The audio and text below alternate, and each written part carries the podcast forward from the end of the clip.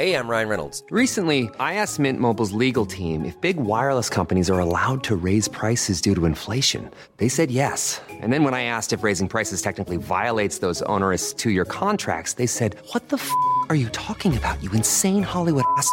F- So to recap, we're cutting the price of Mint Unlimited from $30 a month to just $15 a month. Give it a try at mintmobile.com slash switch. $45 upfront for three months plus taxes and fees. Promo rate for new customers for limited time. Unlimited more than 40 gigabytes per month. Slows. Full terms at mintmobile.com. Okay, here's the situation. Our daughter Mia is leaving for her first sleepover. We have friends coming to stay, and we just got a puppy. So I go on Instacart and solve everything in one order from Kohl's. Fun PJs for Mia. Oh, new bedding for the guest room. And a vacuum cleaner that actually picks up pet hair. All delivered in as fast as 30 minutes. With Kohl's on Instacart, there's no such we can't fix. Visit instacart.com to get free delivery on your first three orders. Offer valid for a limited time. $10 minimum order. Additional terms apply.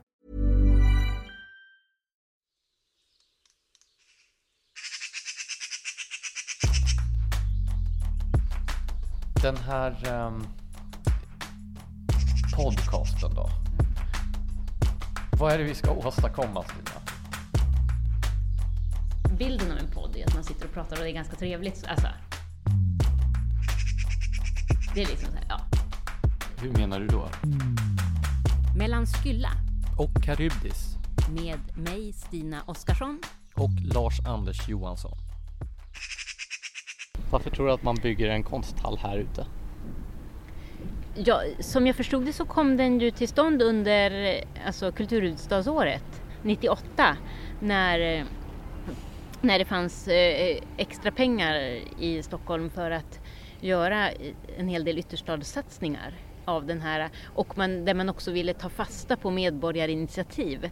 För det var ju liksom ett initiativ från medborgarna i Tensta att man när man från början tog Det var ett gräsrotsprojekt från början. Ja, och sen har det omvandlats under tidens gång genom olika ledningar och nu eh, alltså har man väl siktet och man betraktar sig mer som en institution. Det, Men alltså frågan, jag skulle ställa motfrågan, varför skulle man inte ha en konsthall i Tensta? det, jag associerar till det här till synsättet bakom enprocentsmålet. Alltså att en procent av budgeten vid alla stora offentliga nybyggen ska gå, alltså statliga och Ja. landstingsmässiga, ska gå till konstnärlig utsmyckning. Och det här växte ju fram parallellt med att man började bygga fulare och fulare byggnader. Att om man tittar på till exempel hur sjukhus såg ut när de byggdes kring förra sekelskiftet så var ju byggnaden som ett konstverk i sig.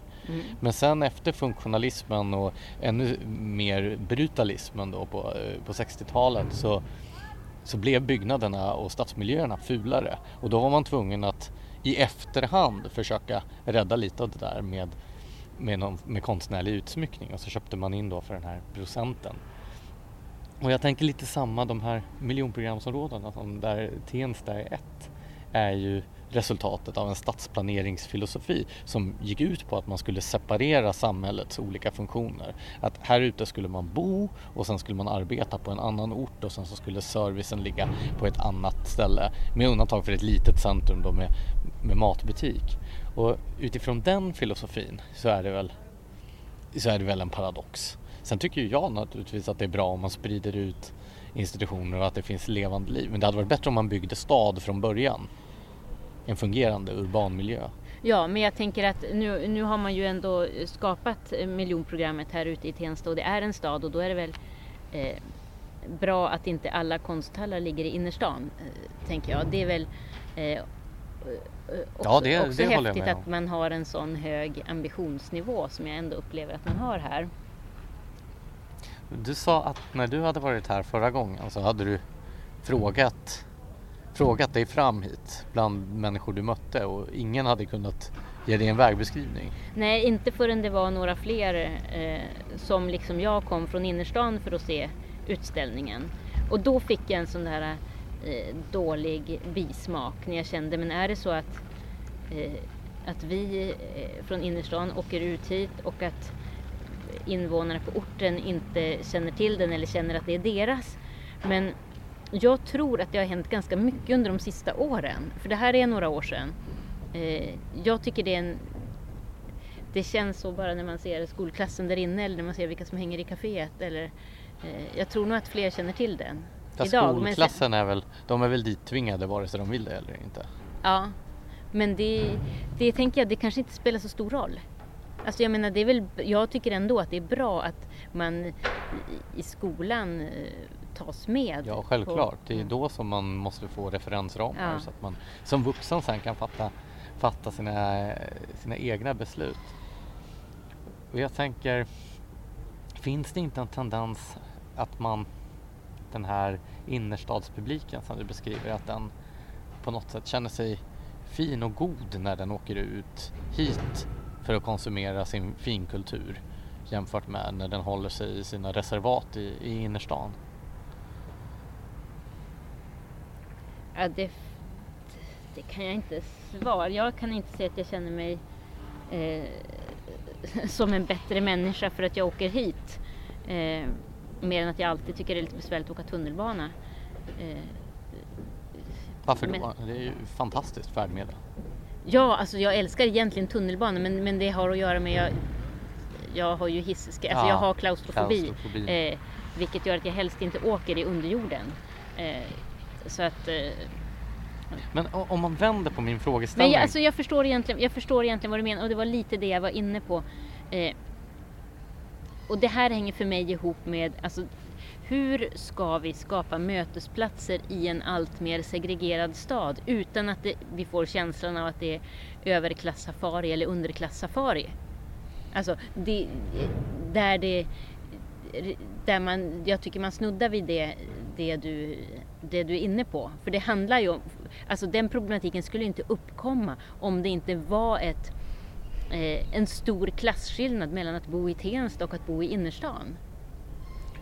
Men jag tänker också på detta med den... eh, det, Ja men hur vi- tänker du det? För, för tänk, du tänker väl också egentligen att det, eller nu ska jag inte lägga ord i din mun, men eh, eh, jag tror att det är bra att vi möts eh, oavsett ekonomisk och social bakgrund, att vi liksom hittar platser att mötas på. Eh, jag vet inte hur du ser på den frågan, hur ska vi kunna skapa dem? Alltså vilka är de mötesplatserna idag? Jag tror ju att eh, i innerstan så möts ju folk från alla möjliga bakgrunder. Ja. Det finns ju en poäng med att kulturinstitutioner ligger i innerstan just för att alla har mer eller mindre ärenden in dit. Fast alla, kan- nej, Men där har du fel. får jag- Alla, har, alltså, all, alla kan inte ta sig till innerstan. Hur menar du nu? Jag menar att alla har inte de ekonomiska förutsättningarna att åka från Tensta till innerstan. Det är ju en fråga om SLs prissättning, absolut. Men eh, nu tänkte jag, om jag får fullfölja mitt resonemang. Det är ju lika långt från villaområdena i Djursholm till exempel till innerstan. Men jag tror inte man skulle lägga en sån här konsthall där.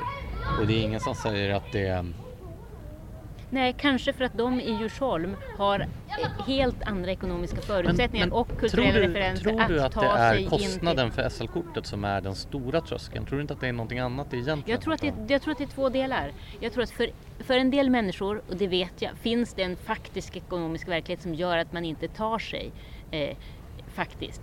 Man har inte råd med pengar till bussen. Det handlar om busspengar eller matsäck till barnen. Eller, alltså det, vid sidan av det så finns det också en större kulturell barriär att åka från Tensta in till Moderna Museet än vad det gör från, eh, nu kommer jag inte ihåg vilken, för, vilken eh, förort du sa, nu kallas det Jag inte förort, men Djursholm. Djursholm. Eh, det, där, där man eh, ofta har en annan, eh, jag menar ta bara att 90 procent av invånarna i, i Tensta är från början inte svenskar. Jag tror ju att det är den här eh, kulturella barriären som du beskriver som är det stora bekymret här. För den ekonomiska aspekten, den kan man komma runt genom olika former av rabatter och subventioner och bidrag och Eller gratis sånt. kollektivtrafik. Det är det jag pratar om, subventioner och rabatter. Det går att lösa, men den form av psykologiska tröskel som man kan uppleva med att ta sig till miljöer som man inte är van vid, som man inte har referensramar. Den är mycket svårare att komma åt på till exempel politisk väg. Och där tänker jag att det kan ju finnas en risk att om man tänker att man ska lägga kulturinstitutioner i ytterstaden för att nå ytterstadens befolkning, att de känner sig ännu mer utestängda från, eh, från innerstaden. Om man nu inte gör så jädra intressanta utställningar att vi börjar åka ut, vilket ju faktiskt delvis har hänt i Tensta. Ja, För precis. då sker det, alltså då blir det ju så här, Fast där är, där är det ju då innerstaden som kommer ut till ytterstaden. ja men det är väl häftigt? Ja, men jag pratade om Ja. det omvända, hur Ja. man ska få, få de personerna som bor i ytterstadsområden att känna sig lika delaktiga i till exempel det som pågår på Dramaten och uh, Operan eller vad det nu kan vara. Eller också måste man inte det, eller också bygger man upp ett lika rikt, eller eh, åtminstone ett rikt kulturellt centrum här.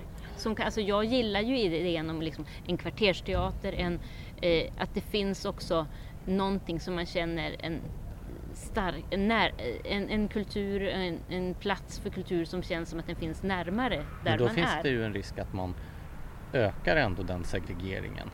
Istället för att ha ställen där alla kan mötas så gör man centrum ute i de olika delarna för de som bor på respektive ort. Nej, fast det jag menar är ju att jag tycker att utströmningen från Stockholm är lika intressant. Alltså det är lika intressant att vi ska åka ut hit eh, som att de som bor här ska åka in. Och den balansen är ju ändå, eh, det är ju ändå, det är långt ifrån att det är så idag. Centrumet är ju fortfarande Stockholms innerstad. Ja, absolut.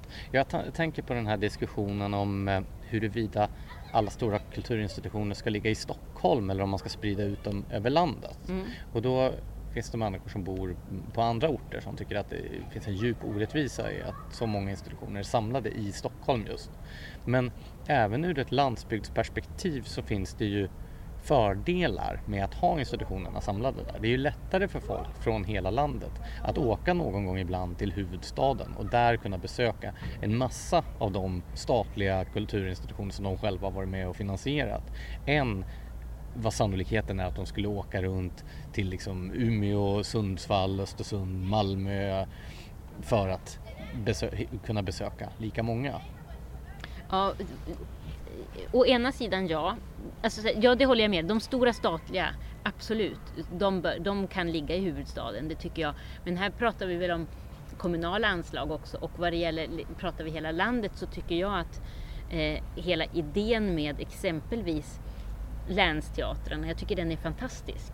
Eh, att man bygger eh, regionala institutioner som har i uppdrag att turnera i hela länet.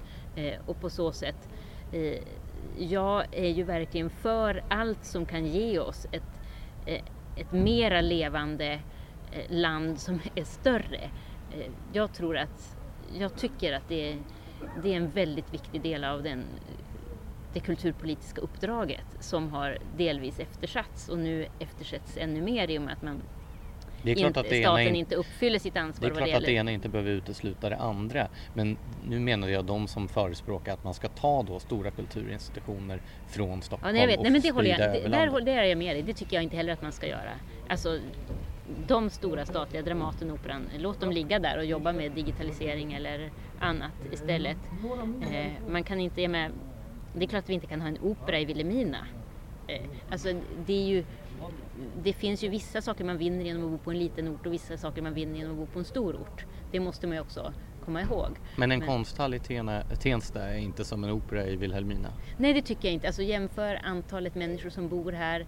Eh, och här finns det faktiskt eh, en möjlighet att göra det. Dessutom så tycker jag att det finns ett, ett viktigt uppdrag i att skapa en eh, icke-kommersiell eh, plats i detta centrum där man har allt ifrån läxläsning till föreläsningar. Eh, och det här Silent University gillar jag som de hade här. En icke-kommersiell plats. Det finns väl inte så många kommersiella platser i det här centrumet heller. Men det är väl bara affärer överallt. Hur mycket affärer? Jag har inte sett några affärer när vi har gått här. Nej men vi har ju bara gått från tunnelbanan, det är bara 50 meter från tunnelbanan. Centrumet är åt andra hållet. Det ser ut som vilket annat centrum som helst alla.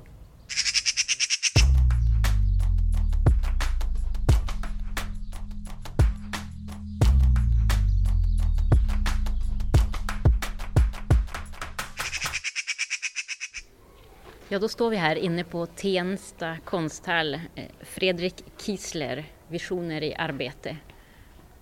Vad säger du efter att ha gått runt här?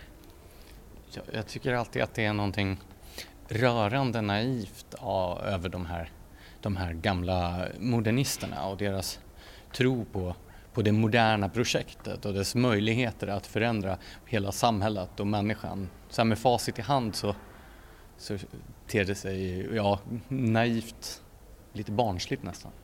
Tycker du? Eh, men jag tycker ändå att det finns vissa fina tankar här som eh, alltså, själv så tilltalar Hey, I'm Ryan Reynolds. At Mint Mobile, we like to do the opposite of what Big Wireless does. They charge you a lot, we charge you a little. So naturally, when they announced they'd be raising their prices due to inflation, we decided to deflate our prices due to not hating you. That's right. We're cutting the price of Mint Unlimited from $30 a month to just $15 a month. Give it a try at mintmobile.com slash switch. $45 upfront for three months plus taxes and fees. Promo for new customers for limited time. Unlimited more than 40 gigabytes per month. Slows. Full terms at mintmobile.com. Så jag först och främst av hans väldigt, eh, alltså Kieslers väldigt teatrala eh, tankar kring rummet och alltså att placera tavlorna, att hela hängningen av tavlorna är liksom en del av upplevelsen. Ja, han var ju scenograf också mm. så att det, jag kan förstå att som dramatiker så tilltalas man.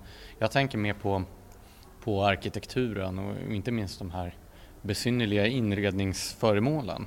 Ja, han var ju en av dem som eh, inte bara gjorde en stol utan han eh, gick tillbaka till grundfrågan och ställde frågan vad är en stol?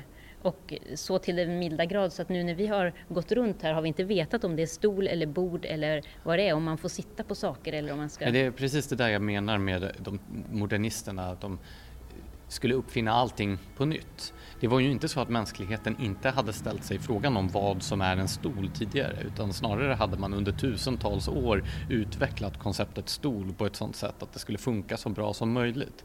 Men när man uppfinner hjulet på nytt så tenderar det inte att bli bättre än det hjul som har Fast utvecklats. du tyckte själv att den var väldigt skön att sitta i. Så Sa du i alla fall. Den var skön att sitta i men jag har suttit i traditionella stolar som har varit minst lika sköna. Ja fast jag tänker så är det inte det som är hela idén för konsten och forskningen, eh, alltså vetenskapen, att gång på gång ställa alla gamla sanningar på ända?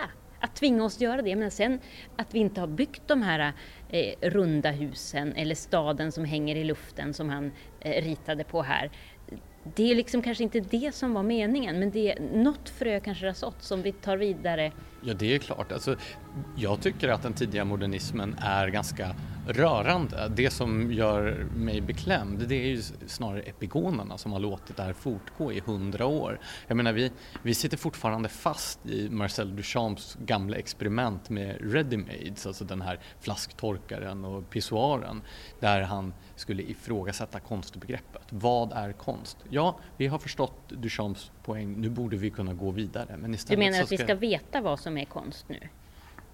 Eller vad tänker ja, du? Ja, vi har ju köpt hela det här eh, institutionella konstbegreppet. Att det som ställs ut på en konsthall är konst och det som inte gör det är inte konst.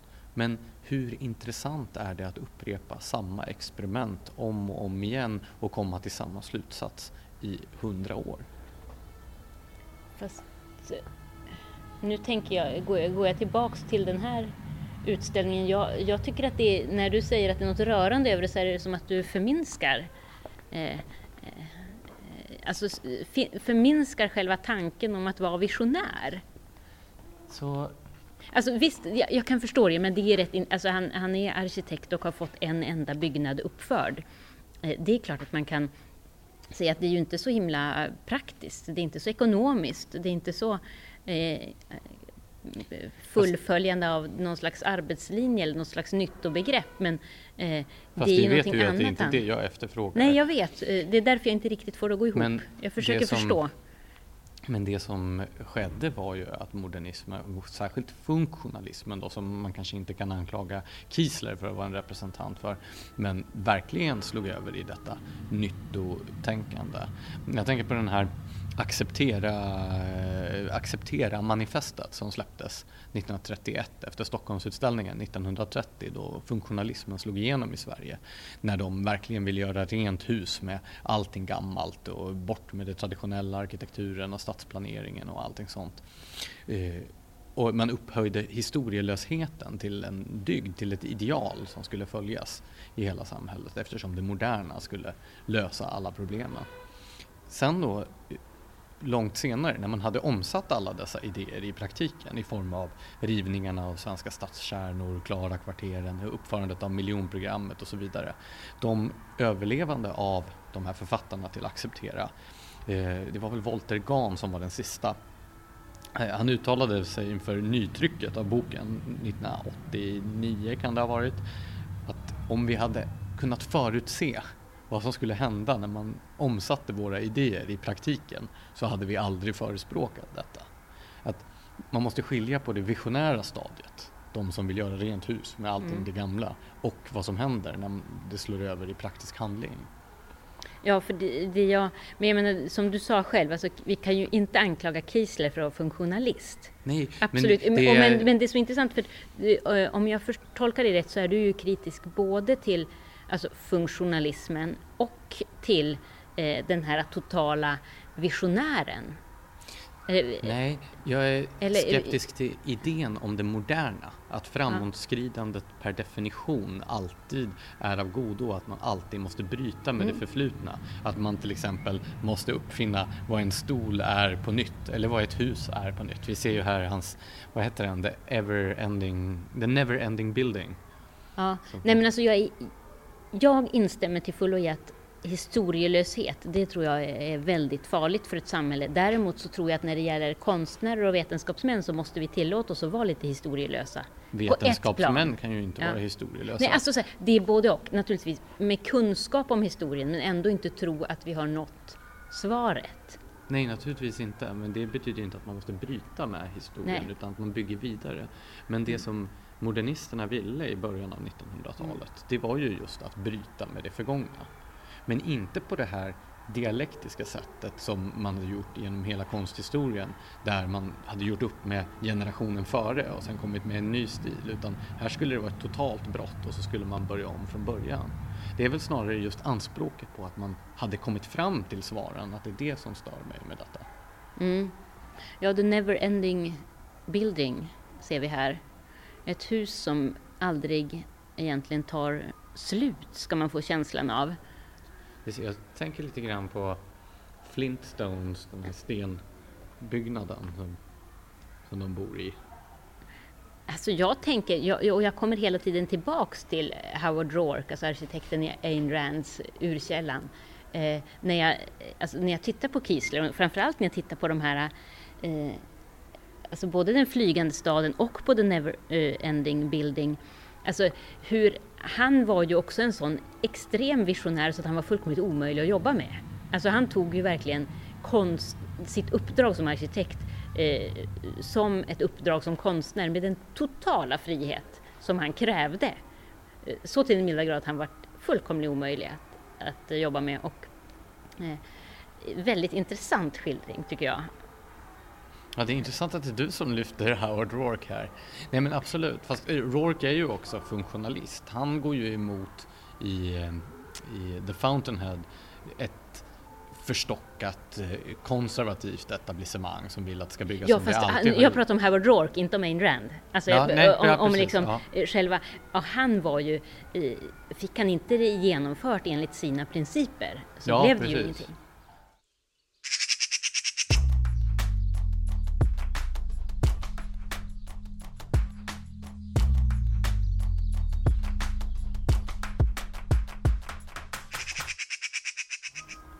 Varför tror du att man väljer att ställa ut en modernist från eh, förra sekelskiftet på eh, en, en konsthall som Tensta konsthall?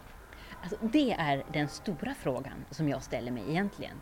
Alltså, jag är väldigt imponerad av det sätt som Tensta konsthall jobbar med Eh, invånarna här eh, som bor i Tensta eh, med liksom, att vi möter till och med en grupp tioåringar som blir visade det här. Men varje gång jag har varit ut hit så har jag själv upplevt att det är ganska svårtillgängliga utställningar, tycker jag. Eh, och jag har aldrig riktigt förstått varför, måste jag säga. Eh, Även om jag, jag, tyck, jag är fascinerad av det som är här, men det stannar oftast vid en fascination. Varför tror du att man gör det? Jag tänker på det här, när vi pratade med personalen här innan så var ju begreppet samtidskonst något som kom upp flera gånger. För, ja, att det var, för du frågade om den estetiska inriktningen. Ja, precis. Men jag tänker det här är ju inte samtida utan det här är ju 70 år 70-80 år gamla, gamla grejer. Eller han föddes 1890, så att, ja, jo men 70, 70 år gamla, gamla saker. Så vad... Man kan ju alltid visserligen säga att saker pekar fram emot samtiden, men det gör väl egentligen per definition nästan allting om man, om man vill. Snarare så pekar ju det här inte fram mot samtiden, om man tänker på att det är så visionärt så att det inte har blivit någonting av det. Ja, nej, det är sant. Så skulle man också, alltså, men men det, det samtidiga i det här som jag förstod är ju att den är eh, det är tillägg av en konstnär som heter Céline Condrelli som jag inte vet, kände till tidigare och sen så är det sex studentgrupper från olika konstnärliga högskolor som har gjort eh, kommentarer i Kieslers anda. Eh, men, men att det här på något sätt, eftersom att som jag har förstått Tensta konsthallsvision så vill man ju på något sätt vara med i alltså den samtida debatten. Och eh, för mig så är glappet mellan, och det är väl det här jag menar med att det är ganska svårtillgängligt. Jag, tyck, jag kan ofta förstå liksom, okej okay, debatten om arkitektur, om stadsbyggnad är en intressant debatt idag. Men jag ser att det är ganska långt från just den här utställningen till eh, den debatt som vi eh, kanske borde ta. Hur menar du då? Nej, men jag tänker på eh, den, de stora eh, arkitektoniska stadsbyggnadsfrågorna idag är ju segregeringen av, av staden, det är rivningarna av eh, väldigt vackra hus till förmån för fulare hus eller eh, att vi faktiskt bygger en stad i första hand för turister. Det byggs väldigt många nya hotell medan det är stor bostadsbrist. Alltså för vem är staden till? Det tänker jag är de stora... Så du tror inte att the never ending building kommer att lösa de problemen? Nej, det tror jag inte. Och samtidigt så kan jag ju tycka att det är fint att konsten få får vara så pass långt ifrån den samtida. Men om man nu vill vara med i debatten, då kan jag uppleva att glappet, alltså abstraktionsnivån blir liksom lite för hög. Ja, absolut. Ur ett rent smakmässigt perspektiv så är ju de här arkitektoniska inslagen här på utställningen nog det jag gillar bäst i alla fall. Jag har alltid varit svag för den här typen av, av skisser. Men jag håller med dig om att det är svårt att se det, att relatera det till, till samtids debatten. Ja, eftersom att det är det jag tror att man vill. Jag själv har nog fallit mest för de här konstruktionerna när tavlorna hänger ut från väggen. Alltså, eh, alltså när han tog bort ramarna och gjorde upp, alltså upphängningarna av tavlorna. Jag tyckte att det var eh, ett nytt sätt att på något sätt ta till sig. Just det provocerade mig någonting oerhört. Jag skulle bli... Provocerade du Ja, dig? verkligen. På vilket sätt då? Jag tycker att det var att han som curator använde sig av konstverken som någon slags rekvisita för sin egen egotripp. Att han förminskade konstverken bara för att plocka en billig poäng. Jag tyckte att han gjorde dem till någonting större. Han hjälpte mig att, att eh, han minskade avståndet mellan mig och konstverket, eh, både rent fysiskt men framförallt liksom inställningsmässigt genom att jag blev, gick in i ett rum som blev en scenografi och där ser jag Kandinsky-målningen och, och så varit... gillade jag det där att, att han tog bort ramarna. För mig var det också så här att det var inte något slut. Men så ser det ju ut på alla. Jag menar, vi var på, vi var på Liljevalchs nyligen och såg. Det är ju nästan inga ramar överhuvudtaget. Jag saknar jo, dem. Jag vill ha ju... mer ramar. Rama in konsten för guds skull. Det, Det är som att man inte vågar låta konstverken stå i, i sin egen rätt, att man inte vågar just avgränsa dem från det kringliggande rummet utan att de ska på något mesigt sätt bara flyta ut i omgivningen. Fast det jag gillar, det här, alltså, å ena sidan kan jag helt klart hålla med dig. Jag gillar ju också att konsten ska få vara helt i sin egen rätt, en tavla på en vit vägg, ja. Men här gjorde han det ju fullt ut, det vi ibland annars bara ser antytt. Alltså han har ju liksom dragit det så långt så att det blev någonting nytt och det är det jag gillar. Hade jag varit Kandinsky då hade jag känt mig trampad på om mina tavlor hade ställt ut på det där sättet. Hade jag varit Kandinsky skulle jag vara glad att jag kunde måla så vackert och att någon förde det vidare och skapade nya saker av det också.